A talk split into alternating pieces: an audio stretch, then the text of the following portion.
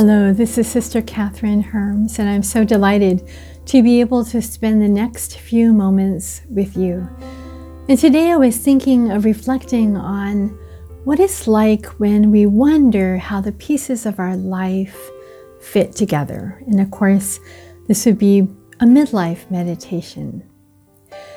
In his unpublished manuscript, The Wound of Existence, James Moran talks about the game that we adults play the game of happy ever endings, the game of overcoming every challenge or of blasting through every obstacle that stands before us.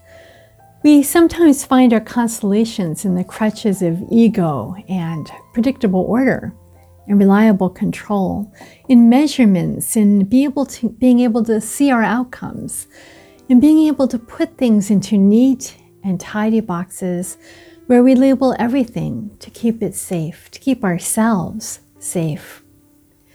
As adults, we are all in this game that is stretched out on the surface of reality. And it's only by remaining on the surface contrary to all of our hearts' call to go into the deep, that we stay in the game. We have to stay on the surface to stay in this game. But life's purpose isn't fulfilled by these games of child's play. It is that uncontrollable twist of our life's story that brings shipwreck to the games that casts our hearts into the nothingness of a future that we cannot control, and ultimately puts us into the arms of God. These twists and turns of our life can be dramatic or simple, but they are there to free us from illusion and to deepen our joy in life. Yesterday, Jesus urged me to immerse myself again in the life and heart of Blessed Charles de Foucauld, who's soon to be canonized. Born into a wealthy French family, Charles lost his faith and his bearings after being orphaned at an early age. He barely made it through military school, was often disciplined for his behavior, and for openly parading his mistress about town. He managed to pull himself together when needed as part of military operations in Algeria. And it was through seeing the faith of the Muslim people there that his own journey towards faith began. He left the military and undertook a very risky exploration of Morocco, which was closed to Europeans at the time. And to do this, he disguised himself as a poor rabbi and traveled with various caravans. This event aroused all the questions and the yearnings of his heart as he faced his own vulnerability and witnessed up close the lived faith of Islam. He said later, As soon as I believed that there was a God, I understood that there was nothing else I could do but to live totally for Him. My religious vocation dates from the same hour as my faith.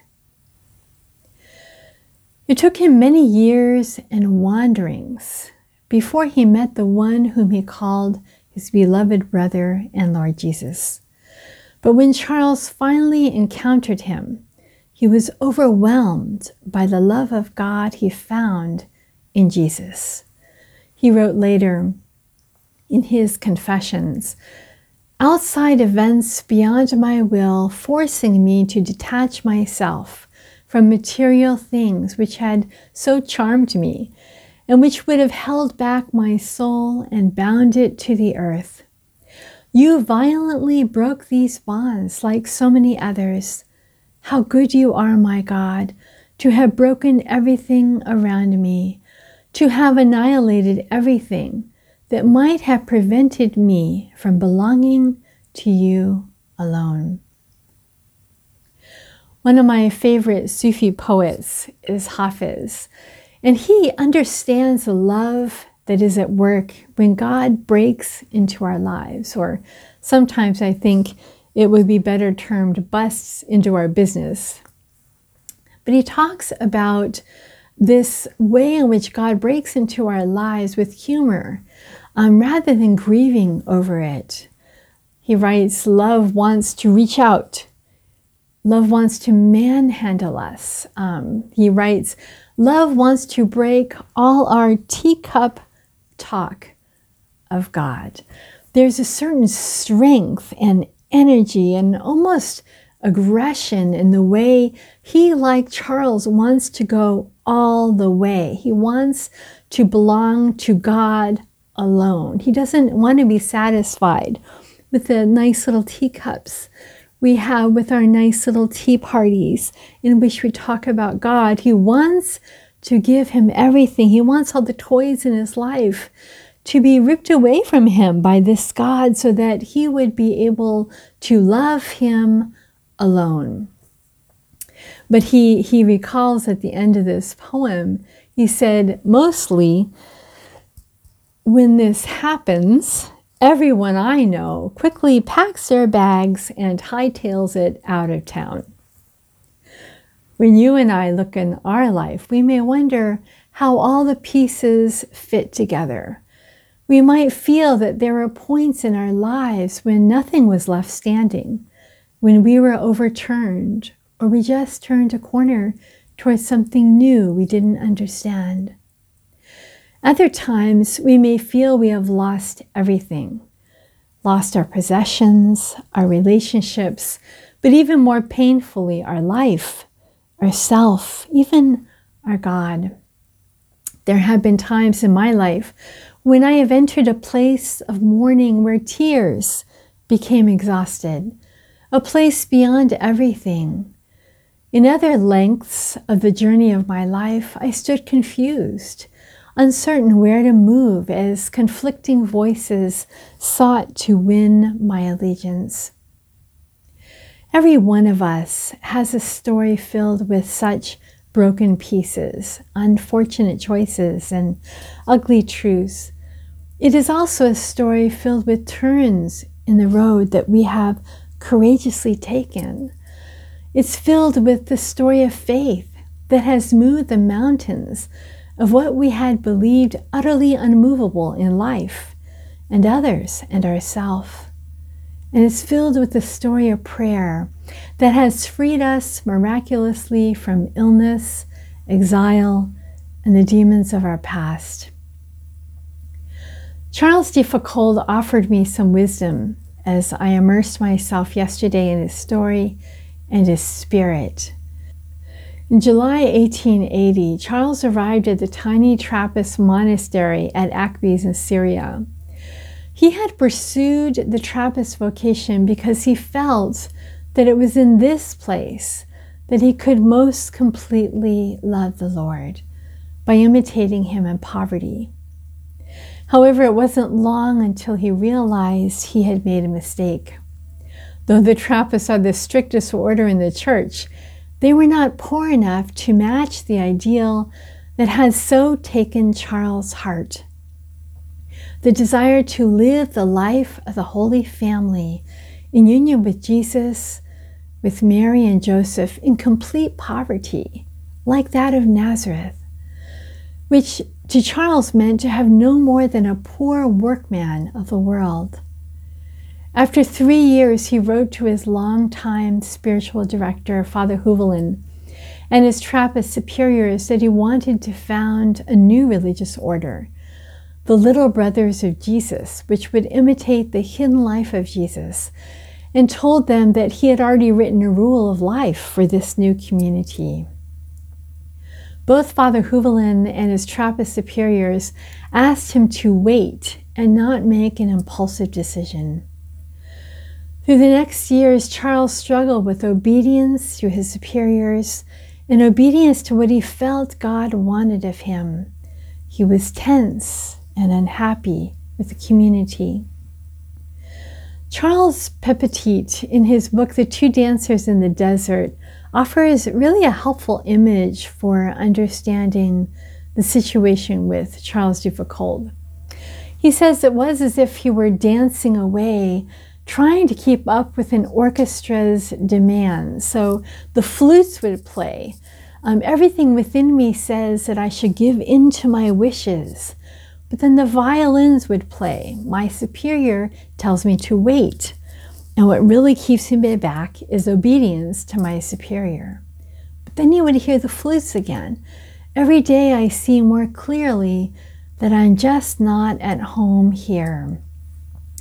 It was as if God was a dancing partner, a divine dancing partner. And Charles de Foucauld slowly learned the important lesson that this divine dancing partner does not act alone. It is he who is whispering through the flutes, but it is also he who sounds through human voices, like the violins, like his superiors and his spiritual director. If you listen only to your heart within you, you can't hear the symphony. Seven and a half years then were to pass before the voice of men and the sound of the flute, the voice of God, were heard in unison. And eventually, the Superior General of the Order advised Charles to follow his impulse and to go towards the founding of this community that he desired was time. There are five things that we can learn from the experience of Blessed Charles de Foucauld to help us as we navigate the changes, disruptions, and sometimes shipwrecks of our life. One, God never acts in a hurry. In his life as a soldier and an explorer, Charles was able to do things on his own timetable according to what suited him best or what was to his own best advantage. Through the seven years of waiting as a Trappist, Charles learned that God isn't in hasty decisions, nor is God in a hurry to get something done in our life. He is in the moments as they fill our days and in the uncertainty that cracks open our hearts, and in the frustrations that cause us to live in the blessed not knowing. Second, when we're tempted to tell ourselves, I'm stupid, I never do anything right, I think the life of Charles teaches us to say to our hearts with gentleness, What can I learn about myself from what is happening? And what can I learn about God from what is happening? When we fear will never amount to much, Charles would point us to what he eventually learned that God is always bringing about good in our life, no matter how the present passing situation makes us feel. When the direction of our life is incomprehensible to ourselves and others, questions that would open our eyes and hearts would be How is God preparing me in this for what He has in mind for my life? And how are these experiences, relationships, and lessons recreating me for what He is forming me to be for His glory? Third, Charles learned that there was no one voice that was God's a voice he had to choose from conflicting voices.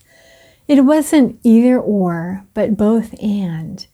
He felt the voice inside him strongly urging him to begin the little brothers of Jesus. He also heard the voice of his Trappist superiors and his spiritual director, Father Huvelin, urging him to wait, to listen, to ponder, to mature. During this time, he was sent to study philosophy and theology. Although study was the least important thing to Charles de Foucauld at this point in his life, he obeyed. Over time, the voices began to speak in unison. All of our experiences can be used by God in the gradual unfolding of our response to God. The seven years were not a waste. Brother Charles' guiding principle was Jesus is the Lord of the impossible. Sometimes you have to let faith lead the way, even though you can't see where it will take you. And fifth and finally, it's important to listen to what God is calling you to do, to what God's call is telling you about yourself. Own the fact that you are different. Perhaps you, like a delicate instrument, are tuned to a different frequency. Own that you are done trying to fit in with everyone around you. Own that what you thought was God's will for you may at this time be something different, something more. Put your foot down and don't let others hold you back anymore. Charles de Foucauld left the Trappists in 1887 and walked into the unknown. It had not been a straight path or even very clear for himself, but he followed the voice within himself which kept pushing him further and deeper. This intuition led him to eventually return to Algeria to share with those from whom he had received so much the love of God that he had discovered in the Trappists. His belief in this double presence, the presence to God and presence to others, was a unifying and healing factor in his life. Charles lived this out in Algeria, which had played such an instrumental part in his conversion and among the Tuareg people. He saw his way of presence and friendship, as well as his life of prayer, as his mission. He understood that it was not a time for conversions in Algeria and felt that his life could be about creating bonds of understanding and respect with his people. In fact, he made not a single conversion in his missionary life. Charles was killed on December 1, 1916, in the confusion of World War I, having chosen to remain among those in Tamanrasset who were too poor to flee the conflicts in the area. He had been well aware of the risk to his own life. Charles de Foucauld had no followers at the time of his death and would have remained virtually unknown had it not been for a biography published a few years after his death by Rene Bazin. New religious congregations, spiritual families, and a renewal of Eremitic life have been inspired by Charles de Foucauld's life and writings. He was beatified in Rome on November 13, 2005, and the path has been cleared for his canonization. A date will be set the meeting with Pope Francis on May 5th. Most people know Charles de Foucauld through his prayer of abandonment. It is a blessed lens through which to view our life when, in the middle years, we look back and we look forward and we wonder where we are.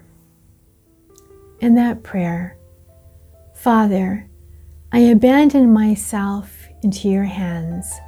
Do with me what you will. Whatever you may do, I thank you.